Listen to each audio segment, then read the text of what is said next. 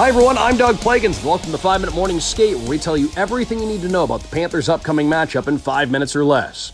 Hitting the ice at FLA Live Arena for the first time since a win over the Bruins in Game 6 of Round 1, the Panthers will play host to the Toronto Maple Leafs for Game 3 of Round 2 tonight at 6.30 Eastern. Coming in hot, the Panthers have won a franchise record five straight playoff games. Ready for some home cooking, forward Nick Cousins said the Cats are looking forward to playing in front of their home crowd once again. Yeah, it's nice to, to get home here and play. It's going to be awesome to play in front of our fans. I think uh, obviously we were on the road there for a bit. Um, really emotional series uh, and physical series against the Bruins, and then right into Toronto. So um, it'd be nice to get in front of our in front of our fans and feel their energy. And I think the guys will be excited tonight. When they last left Sunrise, the Panthers were heading up to Boston to play a decisive Game 7 against the President's Trophy winning Bruins. After slaying that historic giant, they carried that confidence right into Toronto and quickly claimed the first two games of round two. After jumping out to an early leading Game 1 on a goal from Cousins, the Panthers held on to open the series with a 4 2 win. In that win, Sam Bennett earned first star honors with a goal and an assist, while Matthew Tkachuk tallied three assists and Sergei Bobrovsky made 34 saves. Doing it the hard way in Game 2, the Panthers erased an early 2 0 deficit to come from behind and steal another win. After Anton Lundell cut the deficit to 2 1 in the first period, Alexander Barkov and Gus Forsling lit the lamp within the first 106 of the second period to make it 3 2. After that, Bobrovsky, who has been Florida's X factor in the series, shut the door on Toronto. Finishing with 35 saves in Game 2, including stopping all 22 shots he faced in the second and third periods, Bobrovsky extended his playoff winning streak to a franchise record five games. During that run, the two time Vezina Trophy winner owns a 959 save percentage at even strength. Owning a 5 1 record on the road in the playoffs, the challenge now for the Panthers will be taking all that magic they've accrued in their travels and bringing it back to their own barn.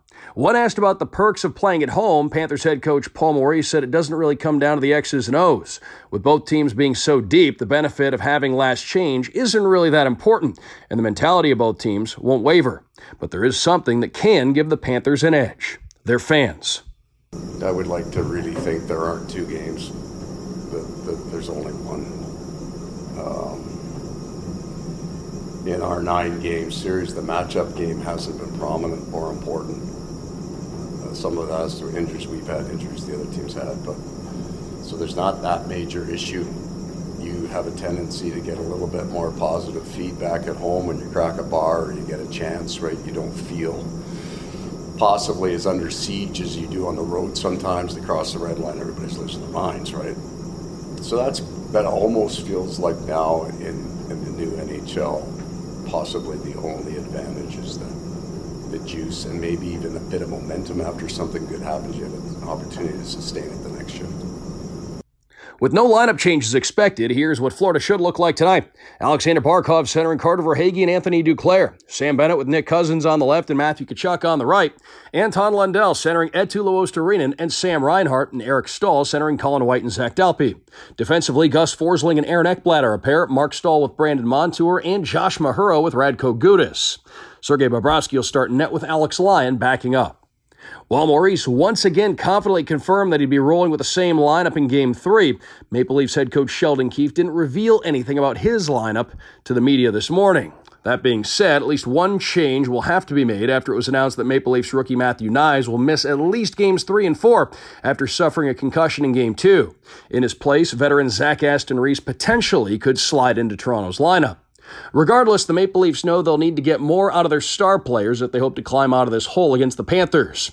Through the first two games of the best of seven series, the team's leading scorers from the regular season, Mitch Marner, Auston Matthews, and William Nylander, have combined for just three assists and a minus six rating against Florida. That lack of production isn't from lack of trying, however. Over the last two games, those three players have combined for 32 shots on goal.